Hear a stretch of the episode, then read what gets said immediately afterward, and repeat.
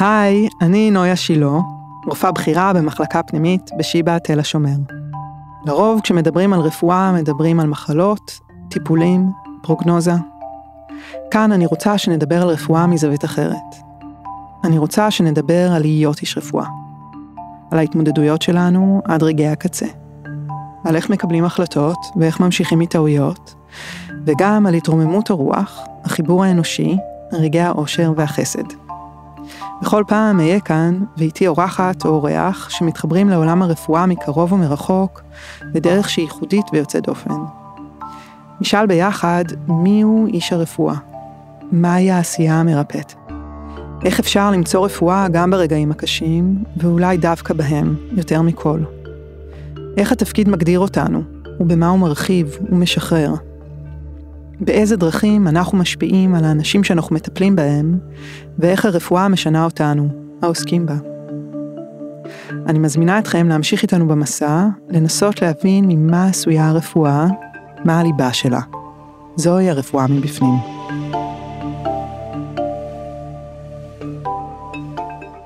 והיום האורח שלי הוא גיא תבורי. שלום. אהלן, אה, עובד סוציאלי, מלמד ומנחה בחינוך הרפואי לרופאים ולסטודנטים לרפואה ולסיעוד, ויזם, ומלווה חולי סרטן ומחלימי סרטן, אה, ובעצמך בוגר סרטן שלוש פעמים. נכון. אהלן. היי. המון דברים. כן. כל כך הרבה דברים שאני חושבת שזה הולך להיות שני פרקים. הפעם על אמת, תמיד אני מאיימת אבל עכשיו באמת. בוא נראה. אז אני בעצם מזמינה אותנו לדבר היום על הדרך שלך בתוך עולם הרפואה, אוקיי. על זווית הראייה שלך בעקבות הטרנספורמציה שעברת אה, ממטופל למלווה חולים וגם מחלימים אה, וליזם שבא לשנות את איך שמערכת עובדת. אה, אני רוצה שנדבר על להיות חולה, על ההתמודדות עם מחלה וכאב ופחד. ועל העבודה המנטלית של לאוורר, להטיל ספק, לשים סימני שאלה, לבחור איך אני רוצה לספר לעצמי את הסיפור. אה, וככה להסיר חסמים ולשנות מציאות. ואני רוצה גם שנדבר על המערכת, על עולם הבריאות כמו שאתה חווה אותו, אבל בוא נתחיל מהחלק הראשון, החלק שלך. מאה אחוז. אז בוא נדבר קצת, אתה רוצה, בא לך קצת לתת את תקציר הפרקים הקודמים? להתחיל ב... איפה שאתה רוצה. אז אני אתחיל ב... לפני 16 שנה, פחות או יותר, בשנת 2006, אה, השתחררתי מהצבא.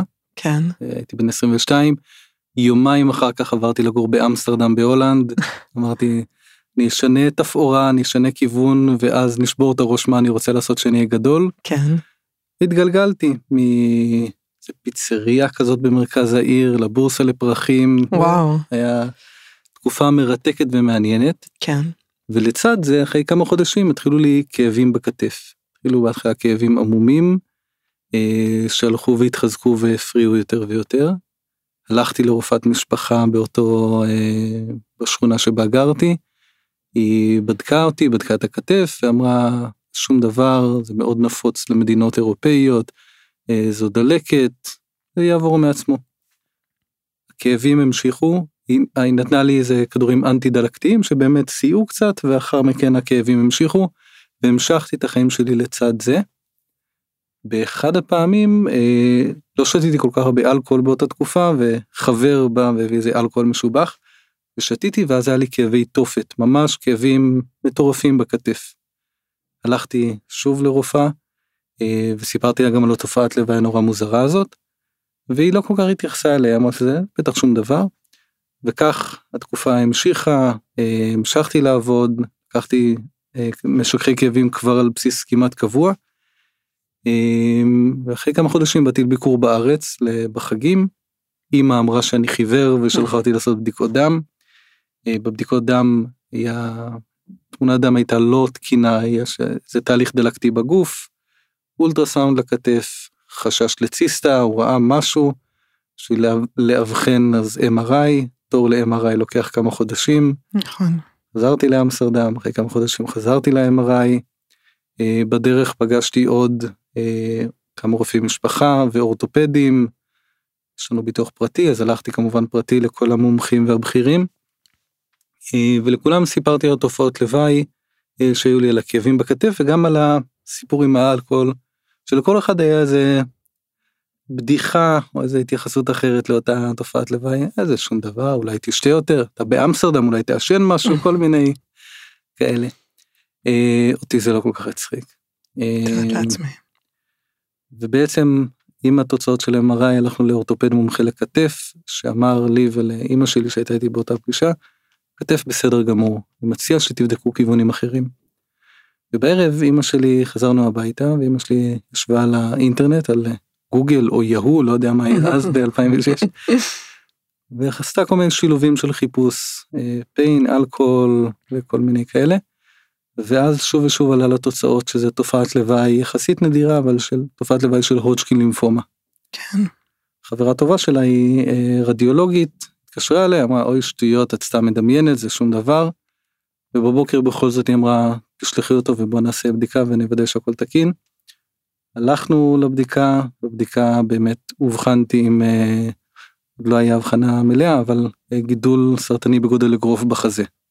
שבעצם חברה של אימא, היא זו שחברה של המשפחה שאני מכיר אותה, אה, היא זו שבישרה לי. בטח זאת הייתה בשורה מעניינת, אני חושבת על הקורס ששנינו הנחינו ביחד בשבוע שעבר על בשורה מרה בתל אביב, מעניין איך זה היה. נשמע שזה משהו שמאוד חרוט בך, אתה זוכר איך זה היה? לגמרי, אני ממש אני, בסוגריים אני אגיד אני יודע שהמון מטופלים ממש נחרט בזיכרון הרגע הזה של אותה בשורה מרה אז גם לי אני זוכר ששכבתי על שולחן ה-CT והיא מתקרבת לעברי. אני לא יודע אם אני זוכר או מדמיין אבל אני חושב שהיא ניגשת ואז אולי הולכת איזה צעד אחורה כאילו מתחרטת או כן. היה ניכר שהיה לה קשה לבשר לי את זה. אמ, לא נורא הופתעתי אפילו אמא שלי זוכרת שערב לפני אמרתי חצי בצחוק טוב זה בטח סרטן או משהו. זאת אומרת. אחרי שמונה חודשים של כאבים תופעות לוואי אז זה כן משהו ש... זאת אומרת במקום מסוים ידעתי שזה יותר מסתם כאבים בכתף אבל מצד שני אני פוגש רופאים הבכירים והמומחים שאומרים לי שזה שום דבר אז היה לי הרבה יותר קל להאמין להם ולבטוח בהם מאשר להטיל ספק בזה. ברור. אבל כן במקום מסוים ידעתי שיש משהו. בדיעבד גם היום אני כבר אני מכיר את לימפומה ואני יודע מה זה תסמיני B ואני יודע שיש עוד כל מיני תופעות לוואי. בדיעבד היה לי עוד כל מיני תופעות כמו הזעות לילה שהיה לי איזה שבועיים שהחלפתי מצעים כל לילה mm-hmm. או גירודים פתאום בלילה אבל לא קישרתי בין הנקודות. נגיד בכוכבית בביקורת קלה אף רופא גם שנפגשתי איתו עם הכאבים בכתף לא תשאל אותי לגבי או שאל אותי כל מיני שאלות. אני שאנחנו אם אני נדבר על, על הקורסים שאנחנו מנחים יחד אז הרבה פעמים אנחנו מדברים על החשיבות של לתשאל את המטופל ולשאול כל מיני שאלות שכאילו במרכאות הוא מסתיר מידע. כן. זה לא שהסתרתי מידע פשוט לא חשבתי על זה. לא קישרת. נכון. ולא חשבתי שזה גם סתם הזעות לילה בטח החימום דלק כן. יותר ולא עשית חיבור בין זה לבין ה... כן. אז באמת אז שכבתי על, על שולחן הסיטי, אה, זוכר שבכיתי, זה היה תגובה של, אה, זה לא משהו שהעליתי על דעתי וזה קצת כמו להיות איזה קלישאה מתוך איזה סרט אמריקאי של הרופאה ניגשת ואומרת יש לך סרטן. כן, תנאים של חיבה כזה. כן, אה, זה הפך להיות הז'אנר האהוב עליי, זה סרטים שאני אוהב לראות, זה סדרות שאני אוהב לראות. אה, מה, רפואיות? רפואיות, סרטן, מחלות, כן. כן, בזמני הפנוי, כן. כל אחד והתחביבים שלו, קורא ספרים על אה, סרטן ומוות ורואה סרטים כאלה. כן. Mm, ז'אנר שאהוב גם עליי. אשתי, אנחנו תמיד רואים איזה סדרות ואז אשתי, ואז מגיע הקטע שמישהו חולה בסרטן ואומרת, תמיד איתך סדרות זה מישהו חולה בסרטן. אז כן, אז אז הרגע הזה הוא רגע שהוא נורא נורא משמעותי ונורא מפחיד. אבא שלי הייתי באמת באותם, אה, בבדיק, באותה בדיקה, המשכנו לעוד איזה פגישה עם המטולוגית אה, בקהילה לאחר מכן. אה, צריך בשביל ההבחנה צריך לעשות ביופסיה וכירורג ויש פה תהליך שלם מאותו חשד אז בעצם כמה שבועות הראשונים עד שמגיעים בעצם להבחנה מלאה. כן. כן. ואז אה, באמת עברת שם הדרך נורא מטורפת, אנחנו תכף נדבר עליה Mhm. קצת. אתה זוכר איך הרגשת ברגע ש... ששמעת על זה מעבר לפחד ולבהלה ומה יהיה? כי גם קיבלת באיזושהי מידה ולידציה אה, לתחושה פנימית שהייתה אצלך שמשהו לא בסדר, כי זה כבר חודשים. אה, היה שם מעורבב גם באיזשהו מקום הקלה? לגמרי. יש, יש משהו, היום שאני אני מלמד, אז המון פעמים אני אומר שלצד השבר או הרצפה שנשמטת הרבה פעמים, בייחוד שתקופת טרום ההבחנה היא ארוכה או מסורבלת, יש שם תחושת הקלה ואפילו איזה אפילו ניצחון קטן. במקרה שלי זה לא היה עד כדי כך, אבל אני מכיר הרבה מאוד, בעיקר חולי סרטן צעירים, שהמסר או האמירה היא אתה סתם לחוץ, את חרדתית, זה שום דבר, לכי לפסיכיאטר, וממש מתחילים להטיל ספק באינטואיציה וב... שזה הכי גרוע. נכון. במובנים מסוימים אני לא יודעת על מה לסמוך אם אני לא סומכת על האינטואיציה הפנימית שלי. זאת אומרת, יש ממש הגעה למצב של אולי השתגעתי, כן, אולי אני סתם מדמיין. בטח. וברגע שבעצם אני מקבל את הוולידציה הזאת שזה באמת זה, אז לצד השבר והכאב יש שם גם ידעתי, אני לא משוגע, באמת יש כאן משהו אמיתי. כן, אז יש משהו ב, ברגע שיודעים מה זה ויש טיפול, כימותרפיה שזה סיפור בפני עצמו, אבל כימותרפיה וזה יפסיק את הכאבים וזה יסביר את כל האי ודאות או את כל הדברים שמסתובבים, אז זה כן מייצר איזה, ויש תוכנית, כן. זה כן מייצר יותר בהירות וגם שליטה סביב הנושא הזה. כן, כן, כן, כן. אז בעצם באותה תקופה, אה, אימא שלך אה, כתבה מיילים בעצם למעגל שלכם, לחברים למשפחה, נכון. אה, ומדי פעם אתה הצטרפת וכתבת להם גם. אה, והמיילים האלה הם גם היו מיילים, אתה יודע, של עדכון, אה, מה קורה, מה התוכנית, מה קורה עם האשפוזים, מה קורה עם המחלה, וזה גם היה, היו שם עוד המון המון דברים אחרים, היו שם תובנות אישיות, וגם רגעים של שמחה, ושל עצב, ופחד והתעלות, הכל היה מעורבב שם הערות, באלף, ותובנות, וקפיצות גדילה. זה ממש מרגיש לי כמו קפיצות גדילה. אה, וגם בין לבין שזרתם כל מיני סיפורים קצרים שאתה כתבת שלי ממש מזכירים משלי זן כאלה. אז בחרתי אה, כמה קטעים מתוך זה שאני אשמח שנקרא נקרא אותם ביחד וננסה להבין אה, ביחד אה, כל מיני דברים דרכם בסדר? אוקיי. אה, אז הדבר הראשון אני חושבת יש המון אה, יש המון במילים שאנחנו בוחרים כדי לתאר את המציאות אה, וברפואה באופן שהוא בעיניי פרדוקסלי. אה, הרבה מהז'רגון הוא ז'רגון צבאי. האגודה למלחמה בסרטן, נאבק. אה, קווי טיפול אפילו קו ראשון, קו נכון, שני. ממש, אתה יודע, גם בעברית גם באנגלית, אתה יודע, וגם מדברים על הרופאים, זאת אומרת, אה, בשוחות, אה, החזית, Front- גם באנגלית, front פרונט line, ליינס, נכון. לגמרי, זה הז'רגון, הז'רגון הוא ז'רגון, pipeline, כן, הכל. נכון, הז'רגון הוא ז'רגון של מלחמה, נכון. של התנגדות, אתה יודע, אני ממש אה, מרגישה שהז'רגון הזה הרבה פעמים הוא אבן נגף. נכון. אה, ובשלב הראשון, אולי הדבר הוא לא להילחם אלא להיכנע. אמ, וכתבת על זה כמה דברים אה, שהם נורא יפים בעיניי וגם נורא מדברים בדיוק על זה. אמ, אני רוצה להתחיל מקטע קטן שאתה כתבת, כתבת אותו, קראת לו להיכנע. להיכנע, אה, לשחרר את ההתנגדות, ליפול לתוך האהבה, לראות את המחשבה הסובלת ולאהוב אותה.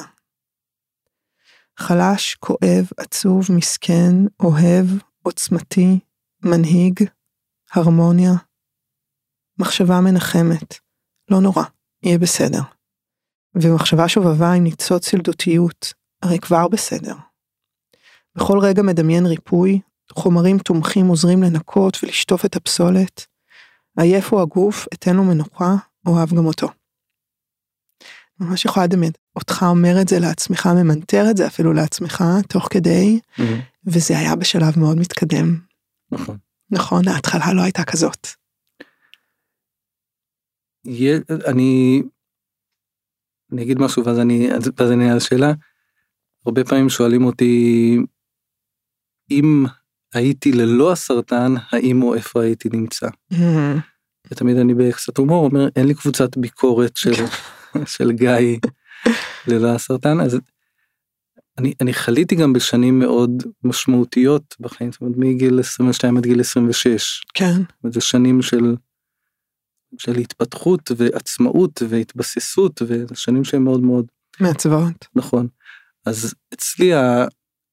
אני, אני אגיד, יש, יש משהו בסרטן, אני רגע אזלוג ואז אני אחזור, יש משהו בסרטן שהוא נורא מאפשר מבחינה חברתית, מבחינה התפתחותית. זאת אומרת, כשבן אדם. או אני אדבר עליי, כשחליתי בסרטן, אז היה לי לגיטימציה מהסביבה לעשות מה שאני רוצה. מספיק שאני נושם ואני מחייך. הצלחה. וואו, מדהים. איזה גיבור. זה היה כמובן ב... אה, זאת אומרת, יש משהו, הפידבק הוא הרבה פעמים של הסביבה של תעשה מה שאתה רוצה, כל מה שתעשה הוא בסדר, כל כיוון שתלך אליו הוא מבורך. זאת אומרת, בהפוך על הפוך, זה קרקע פוריה מאוד מאוד טובה לצמיחה וגדילה והתמרה. ואם נחבר את זה, את הגילאים שהייתי בהם של 22 עד 26, ושהייתי גם, גם ככה בהתפתחות כן. נפשית ורוחנית, אז זה כן אפשר לי... אה, קפיצת גדילה. קפיצת גדילה מאוד מאוד משמעותית. כן. באמת אז הקטע הזה שהקראת, זה קטע ש... עכשיו, לא זוכר אם זה בתקופת ההשתלה העצמית או תוך כדי טיפולים אינטנסיביים, אבל אני, אני זוכר שממש התפיסה שלי הייתה, הייתי מאוד, התמודדתי ממקום של אה, עם עוצמות או כוחות או, זאת אומרת לראות איך אני יכול, אה, סתם כדוגמה, האם אני אוכל לעבוד באותה תקופה? בוא נראה, ויצאתי לעבוד. האם אני אוכל, סתם כאנקדוטה, הלכנו לחתונה יום אחרי אשפוז של ארבעה ימים, הייתי ארבעה ימים של כימותרפיה אינטנסיבית, אינטנסיבית לפני, ה, כגשר להשאלה עצמית, ויום אחרי החתונה של החברים של המשפחה. ואמרתי אני אלך עם, עם ההורים שלי. הייתה חופה ו... ואוכל ואז היה ריקודים. ואבא שלי שאל אותי גיא אתה רוצה לרקוד? Mm. אז עצרתי רגע וחשבתי לעצמי ואמרתי כן אם אני אפול תרים אותי. וזה מאוד uh, מאפיין את הגישה שהייתה לי זאת אומרת לא מתוך אפרופו המיליטנטיות זה לא אני ארקוד ואני אנצח ולא משהו כזה אלא מקום משהו של הרבה יותר playfulness של בוא נרקוד. מקסימום. כן. מקסימום אני ארקוד ואם לא אז, אז אני אפול. כן. אז יש משהו בקטע הזה שעבורי זה גם היה המוכנות גם להודות או להראות גם שאני חלש ועצוב ומסכן וכואב. זה גם בסדר וגם לזה יש מקום וגם כן. את החלק הזה בי אני רוצה לאהוב זה היה משהו שהיה משמעותי ובוודאי גם כשהקראתי את זה או שחשפתי את זה זה היה משהו שהיה זה זה כאילו להודות בחולשה שלי אבל קצת הפוך על הפוך. לא- כן אתה יודע אתה ממש מרים לי למישהי ששנינו מאוד אוהבים ברנה בראון שהיא מדברת המון על חולשה ועל פגיעות אמ, וכמה הדבר הזה הוא לא אה, הוא עוצמתי. נכון. הוא לא חיסרון הוא יתרון עצום והוא מחבר אותנו להמון נקודות חוזקה בחיים ולמעשה כשאנחנו אה, יש לנו שתי אפשרויות או לאהוב את החלקים שחלשים בנו או להתכחש אליהם ואם אנחנו מחליטים להתכחש אליהם אז זה הופך להיות מין התכחשות גלובלית להכל. אז זה מזכיר לי עוד uh, סיטואציה אני, אני אריץ קדימה היא עברתי קו ראשון uh, שבדיעבד הוא נכשל ואז בתקופת הקו השני עשיתי תהליך של איסוף תאי אב, כן. השתלה עצמית. שזה מכונה ששואבת דם מיד אחד ומחזירה ליד השנייה. זוכר שאבא שלי חיכה בחוץ זה תהליך של כמה שעות. זוכר שישבתי מחובר למכונה וזה הוורידים שלי כבר היו אחרי הרבה מאוד טיפולים כימותרפיים והרופאה כבר פזלה לעבר עורק ראשי בירך. וואו. אז זאת אומרת היא חיברה אותי למכונה ששואבת דם מיד אחת כן. ליד שנייה והיא אמרה לי שאם זה לא יצליח אז היא תצטרך לקחת לי מ... מה... מהירך וזו סיטואציה מאוד מפחידה עבורי. כן. אני יושב מול עם המכונה המון צינורות מחוברים אליי לגוף המכונה מצפצפת ואני חושב שמאוד פחדתי. עכשיו הייתי בחור בן 24 כבר עברתי חימו שירתתי בצבא הייתי קרבי זאת אומרת מה, מה מפחד אני זוכר ש... אני זוכר את המחשבות שלי לעצמי מה אתה פחדן מה אתה מפחד מזה מה אתה אפס נו תתמודד מה הבעיה. ואז אני זוכר שיש שם מחשבה מאוד מאוד ייחודית ומאוד uh, חדשה ש... שאמרתי לעצמי כן אני מפחד מותר לי לפחד זה בסדר. קראתי לאבא שלי אמרתי לו אבא אני מפחד. אז הוא החזיק לי את היד ואמר לי לעצום עיניים, אמר לי תדמיין את החצר שלנו ואת החתולים ואת הצמחים, ממש הרגיע אותי. ואני זוכר, וזו היה לי תובנה מאוד מאוד משמעותית על הרבה מקומות בחיים שלי שזה נתפס אצלי כ... כ... או התנהגות שנתפסת אצלי כחולשה או כמסכנות או של... אה, ובעצם ההפך הוא הנכון, זה דורש, כן. בדיעבד שהסתכלתי על זה, אני יודע כמה אומץ נדרש ממני על מנת להגיד אבא אני מפחד. לגמרי. בחור, בחור בן 24 ולהגיד, ותחזיק לי את היד ו... אה, כן, אז זה היה פה פה. נורא מרגש, נורא נורא מרגש. אמ, אני רוצה לספר, אתה יודע, יש את הספר הזה של אה, לאנס ארמסטרונג, It's Not About the Bike, mm-hmm. שהוא מספר שם על הסרטן שלו, שהיה פחות או יותר באותם גילאים, וגם היה מאוד מאוד דרמטי. Regardless mm-hmm. uh, לכל מה שהיה איתו אחר כך, אני עדיין uh, ממעריצי לאנס ארמסטרונג.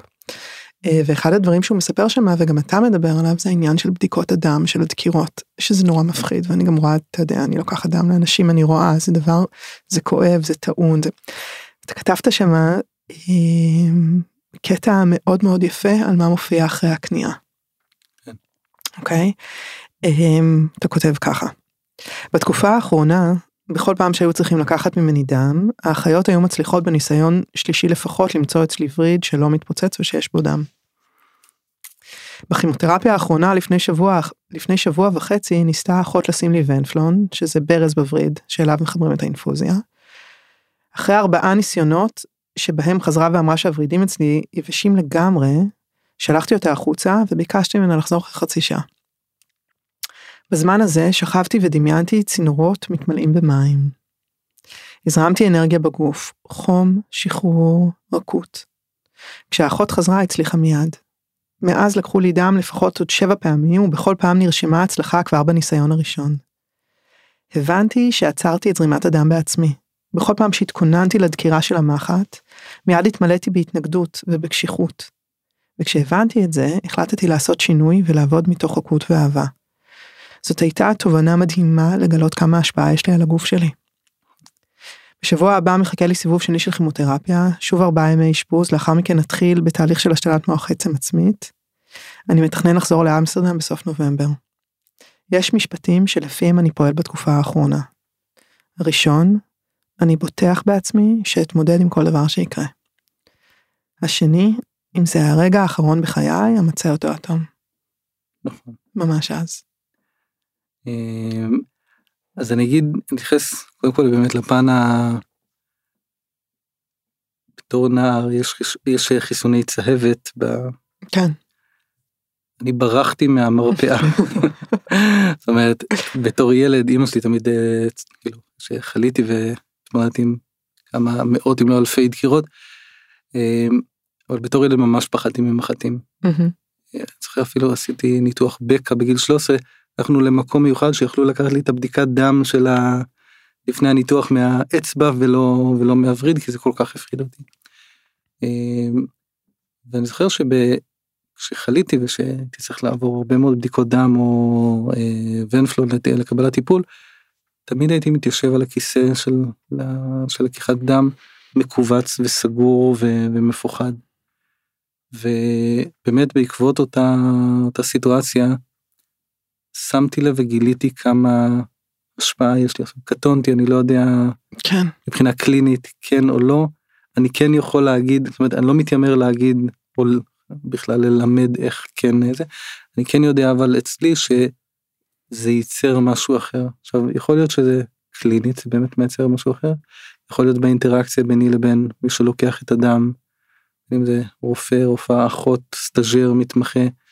אבל כן היום אני יודע להגיד שלקיחת דמים או כל בעצם כל אינטראקציה רפואית יש פה תקשורת יש כאן אה, מערכת יחסים מאוד מאוד חשובה ומשמעותית. כן, לא משנה כמה היא קצרה, יש לה המון משמעות. נכון, ובלקיחת דמים באופן ספציפי יש משהו נורא נורא אינטימי. ממש. במקום הזה. ממש. יש גם, גם קרבה פיזית. נכון. יש גם לבנות ביטחון. נכון. יש נורא את הדיאלוג שיש לפני. נכון. אני מקפידה להגיד אה, דקירה קטנה, לתת לבן אדם אזהרה, שעכשיו כן. זה הולך להגיע. כן. גם אם הוא לא שומע אותי. אם לא מצליח לי אני מתנצלת. אני גם אומרת, אני יודעת שזה כואב. ואני גם מגדירה, אני אומרת, טוב, אני אנסה עוד פעם אחת, ואם אני לא אצליח. Mhm.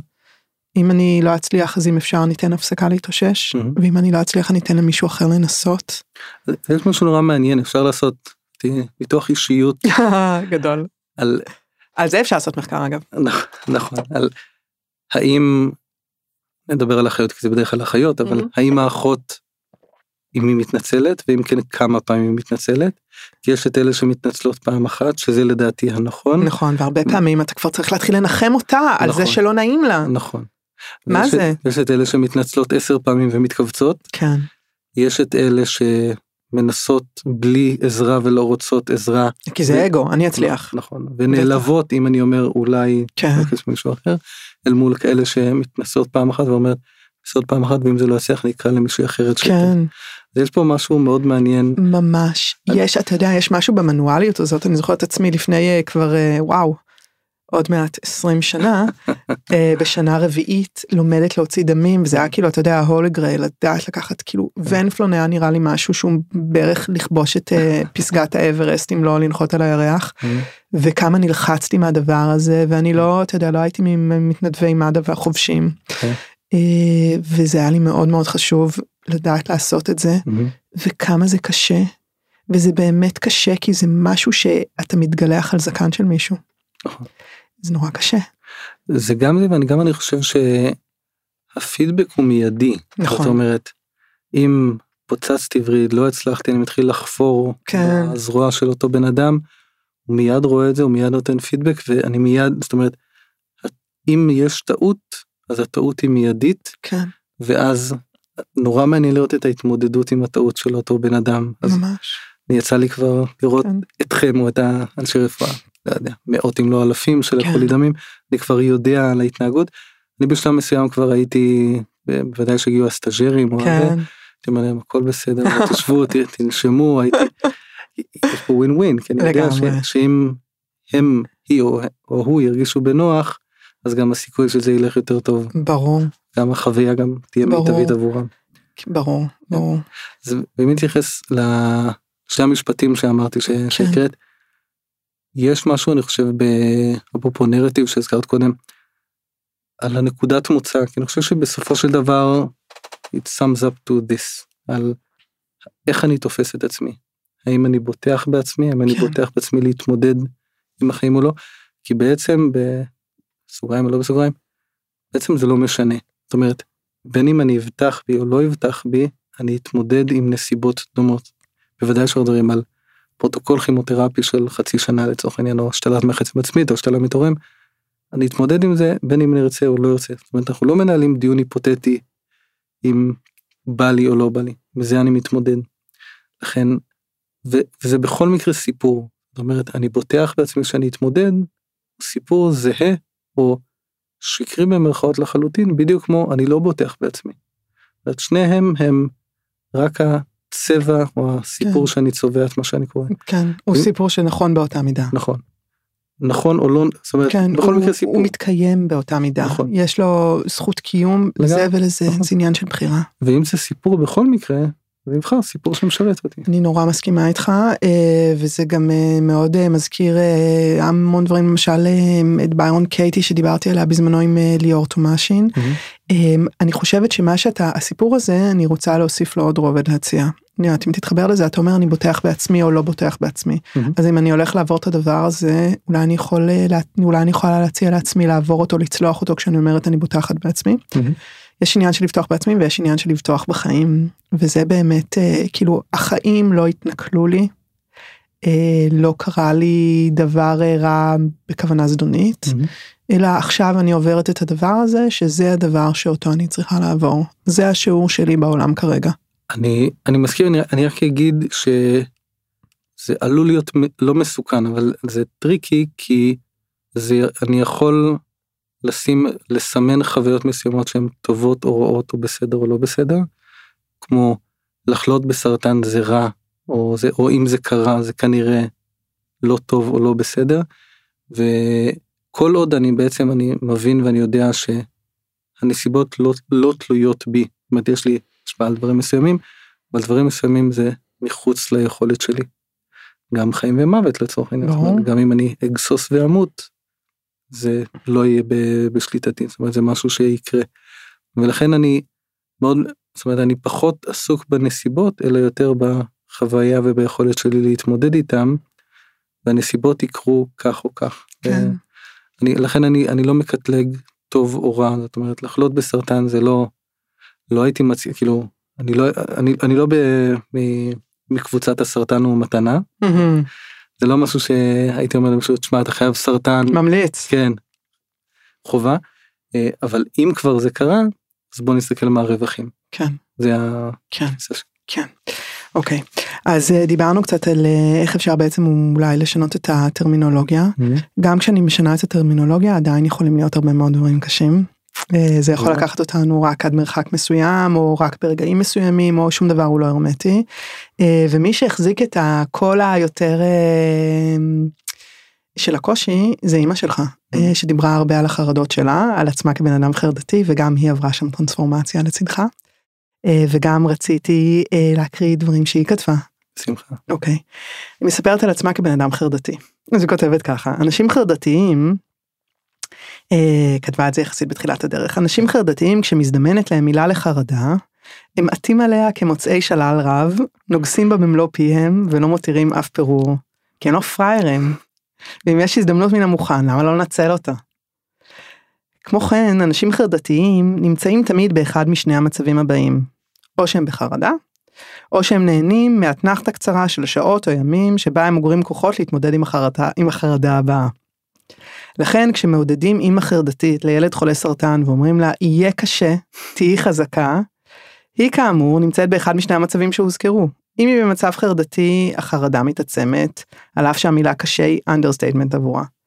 ואם היא, בשלב, ואם היא בדיוק בשלב האתנחתה, הלכה האתנחתה. מה היא אומרת על זה? קודם כל אמא שלי, אה, אני חושב שכישורי הכתיבה שלה התגלו תוך כדי אחד הדברים, אפרופו רווחים, אחד הרווחים שיצאו, מה- מתנות כן, ואפשור.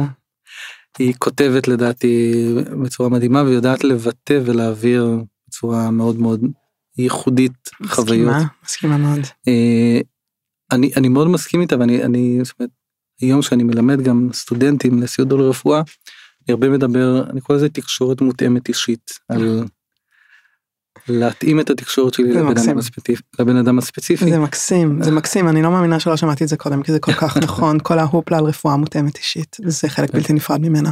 לגמרי. ויש הרבה פעמים ואני אקרא את זה קצת כמו שאני חושב שאשתי הייתה בהיריון הראשון לפני שמונה שנים פחות או יותר. אחד הדברים שקורים הרבה פעמים לנשים בהיריון שפוגשות חברות שכבר ילדו. מה שהמון פעמים הנשמות הטובות האלה Mm. מספרות לאותה הריונית ראשונה עם חרדות לקראת לידה ומה יהיה ואיך יהיה בדרך כלל זה משהו כמו כמה קרעים היה כמה ואקומים כמה מנות דם היו כל מיני סיפורי זוועות מה... של הפזמניקים. נכון של הלילה. עכשיו הם לא עושות את זה מכוונה רעה. ברור לא שהן שלא. אומרות "אה, לנו היה קשה עכשיו נעשה את זה. מה שקורה הם פשוט לא חושבות איך זה ייתפס בעיני הצד השני. נכון. ובעצם רואות הריונית, אה הריונית זה לידה, לידה, לידה שלי הייתה אה וואו כמה מנות דם, מיד משתפות, ממש- אנחנו יצורים כאלה, אנחנו יצורים אינטואטיביים, אם אני אדבר עכשיו על אה, טיסה לאיטליה, את מיד נכון. תשתפי על טיסה לאיטליה, נכון. זה מאוד הגיוני, אז ככה אנחנו מתקשרים וזה בסדר. הבעיה כשאנחנו מדברים על דברים שהם יותר מורכבים, ואם אימא, אה, אימא לילד עם סרטן, אז והיא מדברת עם אנשים אז הם מיד יחשבו וישלפו את כל החוויות שיש להם את כל העצות. חרדות שלהם. נכון. ואחד הדברים שמאוד מאוד חשובים בטח כשאנחנו מדברים עם אנשים במצבים רגישים זה לחשוב איך זה ייתפס דרך העיניים שלו. נכון. אני חושב שהדבר המרכזי שהיא אומרת כאן זה בעצם להבין שכשיש בן אדם שמתמודד בין אם זה חולה או בן משפחה או מישהו. להבין או לחשוב פעמיים על איך המסרים שלי עלולים להיתפס דרך העיניים שלו. ויותר מזה אני תמיד אומר זה להבין שזה שאני תופס דברים בצורה אחת לא אומרת שום דבר לגביו. נכון. אני אחבר את זה ל... אני קורא לזה שפת המחלה, אומרת על, ה... על הטרמינולוגיה המיליטנטית, אז יש שפה של מחלה לכל בן אדם, תפיסת מחלה, שפת מחלה, אפשר לקרוא לזה כמה, בכמה דברים, כמה דרכים. אבל בעצם כל אחד מאיתנו מפתח את הדרך, את הנרטיב שלו של איך הוא הולך להתמודד. יש את הצד אחד המאוד ישראלי מיליטנטי של לנצח, להילחם, להיאבק וכולי, ויש בצד השני את החבר'ה האסכולה האחרת, שאני נמנה ביניהם. וזה לקבל, להיכנע, לחבק, לאהוב, החימו בצבע סגול של ריפוי וכל מיני. והדבר המרכזי, ואם אני אדבר לצוותים הרפואיים שמאזינים, פחות משנה מה התפיסה האישית שלי, אלא בעיקר מה שחשוב זה להבין מה התפיסה של הבן אדם שאיתו אני מדבר, ולהתאים את עצמי אליו. נכון. זאת אומרת, אם זה אימא חרדתית, אז זה לא בהכרח יהיה לדבר איתה על תופעות לוואי שעלולות להתפתח, כי זה רק יכול להעצים לה את החרדה. אלא לשאול אותה מה היית רוצה לשמוע, או מה היא רוצה שנדבר לצורך העניין, או אם יש דברים שהיא לא רוצה שנדבר עליהם. כן. וניתן רק uh, עוד אנקדוטה לגבי uh, שפת המחלה. לקראת ההשתלה העצמית, אז אחות מתאמת ההשתלות, הכינה אותנו והייתה נפלאה ועטפה אותנו וההורים שלי לא ישכחו את הרגע שבו היא אמרה להם זה הטלפון שלי אני האשת קשר שלכם לכל דבר. לא אשכח את הנחת הרווחה שהייתה להם באותו רגע שיש כתובת ויש מישהו לדבר איתו כי המון פעמים הולכים לאיבוד בתוך כל ה... ממש. ואין כתובת אין מישהו לדבר איתו. ואחד הפעמים היא אמרה לי היא לא יודעת את הטעות שהיא עשתה אבל היא אמרה לי אנחנו הולכים לכסח לסרטן את הצורה. זה מה שעושים בהשתלה עצמית מינון כימותרפיה במינון גבוה אה, מתן כימותרפיה במינון גבוה. ואז שאלתי אותה בקצת העוממיות את שוטפת את הבית לפעמים? אמרה לי כן. משתמשת באקונומיקה שאת עושה את זה? אמרה לי כן. שאת עושה את זה מכסחת לחיידקים את הצורה או שאת מנקה את הבית? אמרה לי אני מנקה את הבית. אמרתי מעולה אנחנו הולכים לנקות לי את הגוף. אז יש וזו הייתה התפיסה שלי ככה אני תפסתי את זה אז כן. יש משהו מאוד היא הבינה וקיבלה ואנחנו זה היה ב, כן. באהבה ובידידות. יש משהו נורא משמעותי באמת בהבנה של כן. איפה הצד השני ולהתאים את המסרים אליו באמת כמו שאימא שלי אמרה למקום הזה של שבן אדם דרוך או בחרדה או מתמודד עם משהו מאוד מאוד מורכב. המון פעמים הנפוץ הוא שאנחנו מהצד נגיד לו יהיה קשה תתמודד. גם דודה שלי חלתה בסרטן ההיא כל מיני אמירות. כל זה חוסר טקט או לא לא באמת חושבים לעומק על איך זה ייתפס על ידי הצד. השני. ובעצם מה שאני כשאני מדבר לקהל הרחב אני בעצם אומר להם לחשוב איך זה עלול להיתפס דרך הצד השני. ומה ש... תן עוד מטאפורה אחת שאני נותן המון שמסבירה את זה בדיוק על אה, בדיוק כמו שאם אני אכין לך כוס קפה. אני לא אכין לך קפה כמו שאני שותה אותו כן. וזה אבסורדי. אני אשאל אותה איך את שותה את הקפה כן. אני אתאים את הקפה שלך לפי מה ש... אה, לפי מה שאת אומרת. ברפואה הרבה פעמים ובוודאי חברים או סביבה ליד אנשים חולים המון פעמים יגידו או יציעו מה שנראה להם לנכון. ומדלגים על שאלה כל כך חשובה איך אפשר לעזור כן. מה היית רוצה לדבר. כן. וואו, מאוד מאוד. אני מאוד מאוד מתחברת לזה. אתה יודע, יש... אה, אני חושבת שככל שהתקדמה המחלה, כמו שאני קראתי בספר. שלכם, ובעצם הייתה, היה לך את הסרטן בפעם הראשונה, את ההושקינס פעם ראשונה, ואז הייתה את החזרה הראשונה, השתלת מח עצם עצמית, נכון. חזרה שנייה, השתלת מח עצם מאחיך. נכון. וזה באמת היו המון המון שלבים שכל אחד מהם בעצם היה אה, שינוי אה, של כל אה, מה של התפיסה שלכם של מה שקורה של המציאות כי כל פעם היה מין החלמתי מהמם, ואז רגע עוד לא. ולא רק שהיה החלמתי רגע בעצם עוד לא זה בעצם היה לסיבוב יותר קשה נכון. מבחינת עוצמת הטיפולים ותופעות הלוואי שלהם.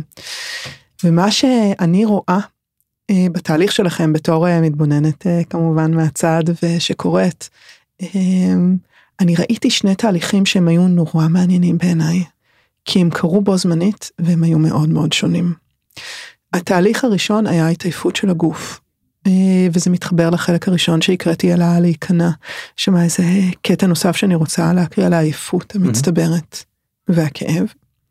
והחלק השני אה, הוא בעצם איך ההתמרה שאתה עובר בתוכך על מה התהליך הזה בעצם מחולל בי, מהמם, הופכת להיות מדבקת לכל הסביבה.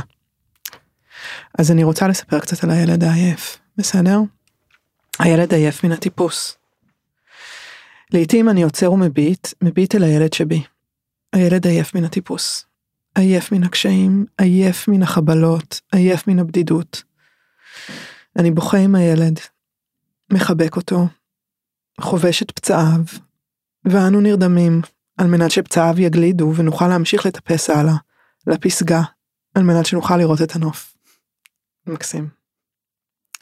הילד העייף הזה, אתה יודע, ושנינו הורים, אנחנו מרגישים את העייפות של הילדים שלנו. לפעמים את הדברים שהם עוברים. אמ, ולצד הדבר הזה, אמ, התהליך שאתה עברת ואיך שאימא שלך עברה אותו יחד איתך. אז אתה כותב ככה, נקודת המוצא שלי היא ארעיות. אתה רוצה להקריא את זה אתה? אפשר? אחלה, איזה יופי, איזה יופי, זה החלק הזה. זה. החלק הזה, אוקיי? נקודת המוצא שלי היא ארעיות. אני מבין ומקבל שהדברים סביבי משתנים כל הזמן ועוד יוסיפו להשתנות. הסרטן והטיפולים שעברתי הם אימון מצוין עבורי לכך. בתחילת הטיפולים בסרטן אחד הייתי סופר כל טיפול, מחכה שיגמר כבר, עושה שריר ומחכה שיעבור הגועל נפש. בהשתלה העצמית בסרטן 2, היה אבא אומר לי בימים הקשים של הקוד ושלשולים, אל תדאג, עוד מעט זה ייגמר. אז שאלתי אותו, מה הבעיה במה שיש כרגע? זה לא שאני אוהב להקיא חלילה, אלא שזה פשוט מה שיש באותו הרגע. כל דבר שקורה לי, בכל רגע, יש לי אותי, ואני הוא זה שיחליט איך להסתכל על מה שקורה ולאן לקחת את זה. לשכנה, לשכנה שלנו בכפר יש שני סוסים. לפני למעלה משנה היא הציעה לי שיעור רכיבה והסכמתי בהיסוס קל. כשעליתי על הסוס היה קשה ומפחיד, והבנתי איפה חגורת הבטיחות, זה כל כך גבוה, אני עלול ליפול, ובינתיים חוטף כל הזמן מכות מהסוס. רציתי לרדת, פחדתי. אבל אז החלטתי להשתיק את כל הרעש שהיה לי בראש ולהתרכז בלהקשיב לסוס, לקצב שלו, להתאים את עצמי אליו, להיות רך ולא להתנגד לו. ובאמת המכות פסקו. הסוס נרגע ואני חוויתי שקט. נכון, אני עדיין יכול ליפול, עדיין הייתי בגובה רב. מה שעשיתי הוא לשנות את ההתמקדות שלי, להרפות את הקשיחות שלי. כרגע אני חי, אני נמצא במקום, במצב שבו אני נמצא. מפחיד, אין יותר מפחיד מזה. כואב, לפעמים. כל מה שנותר לי זה לדהור קדימה וליהנות מהרכיבה. פשוט. מקסים, מקסים מקסים. אמ, יש משהו אה, בחסידות של הבעל שם טוב, אני לא יודעת אם אתה מכיר את זה, אבל ששמעתי עליו פעם ושהוא נורא מתחבר לי אה, לתהליך שאתם מתארים ביחד, Mm-hmm. אתה ואימא שלך התהליכים המקבילים שאתם עברתם והמשותפים, שהוא נקרא אה, הכנעה, הבדלה, המתקה. שמעת על זה פעם? לא. זה נורא יפה. בטוח פה אומרת את זה מאוד מאוד, אני רק מגרדת את הקצה של מה שאפשר להגיד על הדבר הזה, מהמם. אבל עובדה שהוא נחרט לי, שזה בעצם איך לגשת לבעיה בחיים, איך לגשת למשהו שלא בחרתי בו, איך לגשת למשהו שמבחינתי הוא לא רצוי. שלושה שלבים. השלב הראשון שדיברנו עליו זה הכנעה. אני נכנעת, זה קורה. אני לא אצליח לעצור צונאמי. מהמם. אני לא אצליח לשנות חוק טבע. אני נכנעת, אני מבינה שהכוח שלי הוא כוח מוגבל. השלב השני הוא הבדלה, שזה בא ואומר, אני והדבר הם לא אחד, אני נבדלת ממנו. אפילו, זה אתה יכול להגיד, אני קטונתי, אבל אני רוצה להציע שאפילו אם הסרטן מתחולל בתוך הגוף שלי, אני לא הסרטן. נכון. יש איזושהי מהות בתוכי שהיא נפרדת, היא נבדלת, והיא לא נגועה במציאות שמתרחשת, ומהדבר הזה קורית המתקה. הדבר המר הזה הופך להיות יותר מתוק. מהמם. אז זה נקרא הכנעה, הבדלה, המתקה, וזה, אני חותמת על זה, יש בזה לדעתי חוכמה מאוד מאוד עמוקה. מקסים. חושבת על זה בהמון המון הקשרים, אה, גם בהקשרים רפואיים וגם בהקשרים של חיים, ואני רוצה לספר על ההמתקה של אמא שלך. אוקיי. וכך גיא אושפז אתמול. Uh, הפעם לא שכחנו כלום. מגבת גדולה, כרית, נייר טואלט ידידותי, שמפו, בשביל מה, שיהיה, וכו'. אחרי שלושה אשפוזים צפופים, רוכשים מיומנות באריזה, וגיא אף מלטף, מל... וגיא אף מלטש את כישוריו החברתיים. הוא נכנס למחלקה, כולו חיוך גדול, מתקשקש עם האחיות, עם המנקות, עם שותפיו לחדר. את הרופאות הסטאג'ריות שמגששות אחרי וריד פנוי עבורו, עבור ברז האינפוזיה, הוא מרגיע שלא להילחץ והווריד יימצא. וכך תוך זמן קצר, אנשי הצוות נדבקים ממנו ומחייכים קצת יותר. היום במהלך הביקור שלי אצלו זכיתי למבטי הערכה בתור האימא של החולה המצטיין גיא תבורי. זה הסיפור בקצרה. מקופלים בו אין ספור מלחמות התשה עם רמב"ם וקופת חולים וטפסי 17 והמתנות אינסופיות לרופא, למיטה, לתוצאת הבדיקה ואפילו אשפוז אחד מיותר. בלשון אחרת, היו הרבה הזדמנויות לכעס, תסכול, פאניקה, חרדה, דיכאון, שאת רובן מיציתי. ללא ספק, גורם מספר אחת לחרדה ופאניקה הוא מצב אי הוודאות. זר לא יבין זאת. עד כמה הלפני כימו קשה שבעתיים מהכימו עצמו. ובמקביל, היו בשבועות הללו המון רגעי נחת, צחוקים, הפתעות ושמחות. וכל אלו בגלל גיא. הבחור בקרחתו הבוהקת, ממיס לבבות בכל מקום עם החיוך הכובש שלו, אכן, ההומור הבלתי נדלה. ובעיקר עם הגישה החיובית והנינוחה שלו. בכל מקום שאליו הוא מגיע, הצוות נשאב מיד אל הפציינט הצעיר שלעולם אינו מתלונן. מתלוצץ עם אחיו לחים, עם אחיו לכימו ועם כל נותני השירותים, מהמנקים ועד הרופאים. וכמו בסרטים, אפשר ממש לראות בעיניים איך האור שגיא מפיץ סביבו מתעצם ומאיר גם את כל הסובבים אותו. וכיצד הם מתרככים, מחייכים ומפיצים את האור הלאה לאחרים. שיעור מאלף. מדהים. ממש ממש מדהים. כן, טוב, מרגש גם uh, לשמוע את זה דרך העיניים של אמא שלי. כן, כן. ממש, ממש. אני בטוחה שהדבר הזה שינה את איך שאתם. כן, אה, זו תקופה, היה ארבע שנים. כן, יש גם, אה, לא, לא סיפרנו, אבל גם לה היה איזה מיני סרטן שד. סרטן מחמד. כן. במקביל להשתלה מתורם שאני עברתי בהולנד בסופו של דבר היא עברה ניתוח אה, למפקטומי כן. ולהוצאת הגידול שלה ועוד הקרנות. כן. מכן. אבל כימותרפיה לא. לא, אם הוא לא עברה אבל אה, למפקטומי והקרנות. אמ, אבל היה המון אני חושב שגדלנו הרבה מאוד ביחד היא בפני עצמה היא, מדברים הרבה על אמא שלי כי היא זו שכתבה אבל גם אבא שלי כמובן היה ברור. מאוד נוכח בסיפור. זאת אומרת ההורים שלי גדלו מאוד אני גדלתי וגם במערכת היחסים שלנו גם משהו מאוד מאוד אה, התעצב. התקופה הזאת היא באמת ואם אני אחזור באמת למקום הזה של אה, אני, אני, היא, היא אמרה, השתמשה במילה חיוביות, אני, אני לא רואה את זה כחיוביות, זאת אומרת, יש, אה, אני זוכר מאיזה סרט פעם היה מישהו שאמר שלחשוב חיובי זה קצת כמו לקחת דלי של חרא ולשים קצפת מעל, כן, יש בזה משהו שהוא מנותק מהמציאות. אני לא רואה את זה ככה, אומרת, שהוא מעוות את המציאות. נכון. אני, אני מאוד מאמין, לא המצאתי, זה היה בודה ועוד כמה חבר'ה אמרו הרבה כן. לפניי, אני מסתכל על המציאות כפי שהיא. כן, loving what is. זאת אומרת, כשהייתי בהשתלה עצמית אז הייתי רוב הזמן ביליתי בהקאות ושלשולים כן, אבל היה ואני זוכר חבר טוב ביקר אותי באחד הפעמים דיברנו והיה לי איזה משהו לא זוכר כבר מה זה היה ואמרתי לו חכה רגע הלכתי הכיתי אז חזרתי אותי תמשיך לדבר היינו באמצע שיחה כן, זאת אומרת יש את ה... אפרופו מה שאמרת על, ה... על ההבדלה יש את פיזית את הקושי כאב או חולשה עייפות כל מה שהגוף שלי עובר ויש את ה mind את הנפש שלי. הם כמובן מושפעים אחד מהשני אבל ה-state of mind שלי הוא לא תלוי איך שאני מרגיש מבחינה פיזית. וזה משהו שמאוד ראיתי ובחנתי בתקופת טיפולים. היו שואלים אותי מה שלומי או איך אני מרגיש אז לפעמים הייתי עונה פיזית או נפשית פיזית חרא נפשית מצוין זאת אומרת אלה שני דברים אה, שונים ובאמת גם אני ממש לקחתי את הסרטן או סרטנים זה היה בסופו של דבר כן, כ... כמגרש משחקים או מגרש אימונים. זאת אומרת לראות וללמוד על עצמי, זאת אומרת ממש אה, למדתי והרחבתי את הגבולות שלי של עצמי.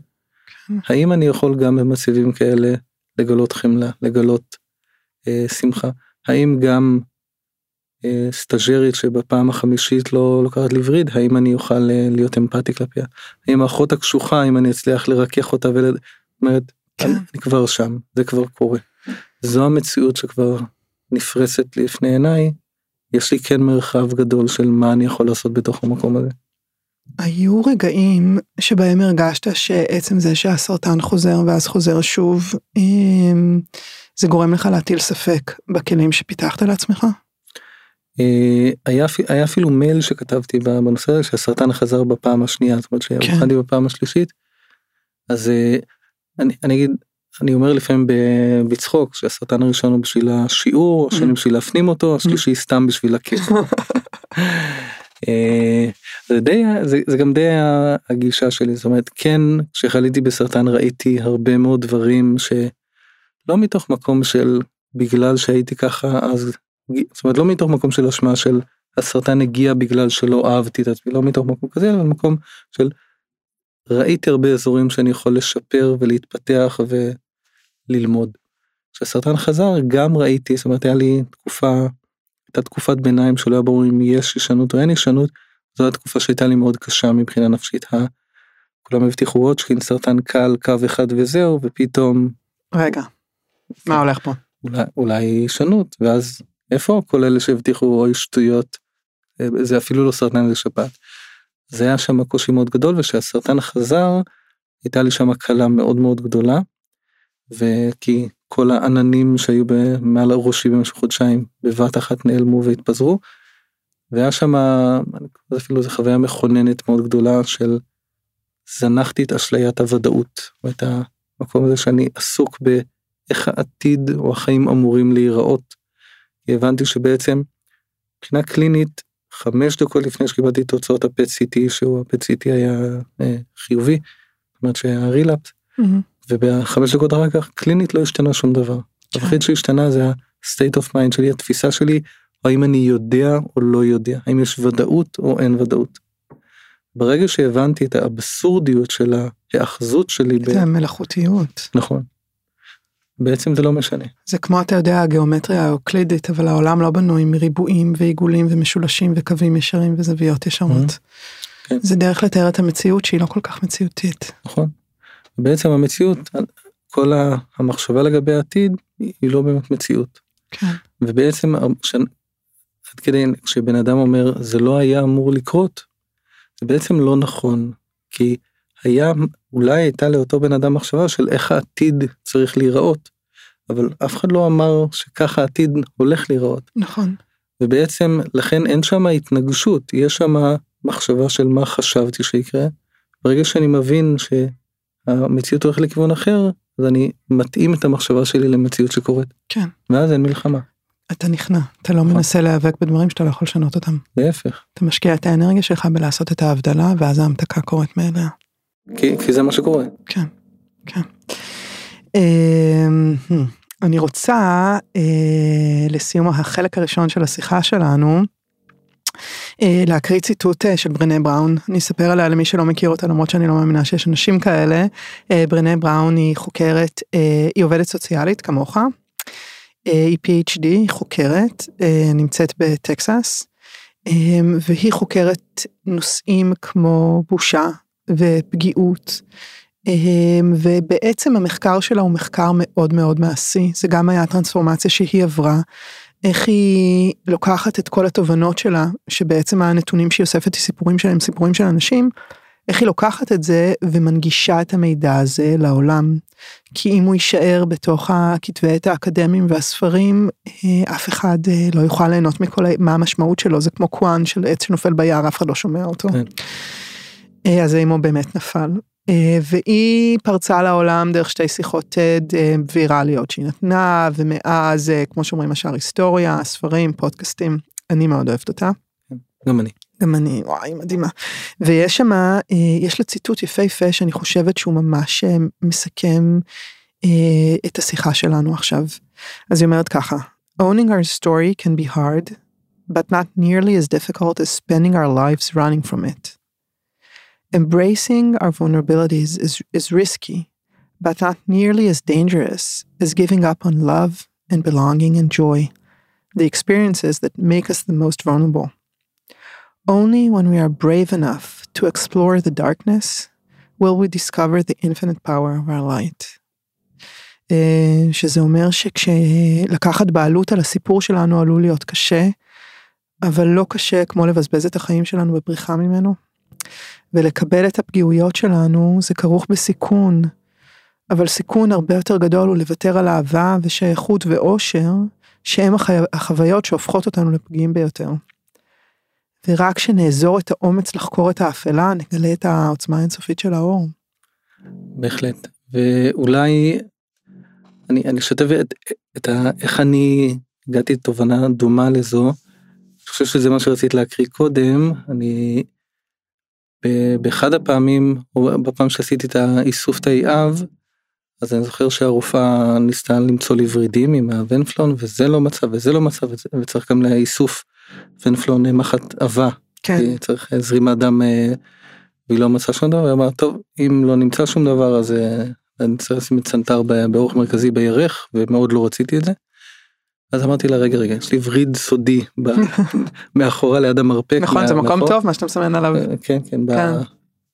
איך קוראים לחלק הזה אבל ליד בחלק הזה הסודי ליד המרפק אמרתי יש לי פה יש לי פה וריד בוא ננסה כמה טוב ניסיון אחרון אם לא אז נעבור לירך למפסע. ואז אני זוכר שעצמתי עיניים ומאוד התרכזתי באותו חלק ואז עשיתי את הדבר הכי קשה שיכולתי לעשות. הרפאתי. הרפאתי את היד והרפאתי את השריר זאת אומרת.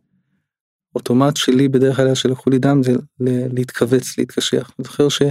הרפאתי והמחט החליקה פנימה. כן. וזה היה לי תובנה מאוד מאוד גדולה לגבי כאב. זאת אומרת, אצלי זה היה בכאב פיזי, אבל מיד השלכתי את זה גם לכאב נפשי, שבכאב גם פיזי ובוודאי גם נפשי, האוטומט שלי היה שהייתי מיד מתכווץ ומתקשר. ממש. כשיש כאב אני נאטם, נסגר, אה, מרחיק אותו ממני. ודווקא, ואחד הדברים שלמדתי והיום אני גם מנסה להעביר את זה וללמד את זה גם לסטודנטים ורופאים, אחים ואחיות, זה ללמוד להתמודד עם הכאב שלי. ממש. כי אם כשעולה כאב, אני מאפשר לו להיות, מאפשר, נותן לו מקום, ואני לא מנסה להעתיק, להכחיש, לעדן, אה, לעשן אותו, אלא לאפשר לו להיות ונותן לו מקום, אז בעצם אני יכול לתת לו ביטוי ולהמשיך הלאה. וזה לא בעצם, כמו שברני בראון אומרת מאוד יפה, אז אני בעצם לא בורח מהסיפור שלי, אלא אני לוקח עליו בעלות. ממש ככה. תודה רבה. גיא תבורי, חלק א', וקרוב חלק ב'. תודה רבה רבה. בשמחה.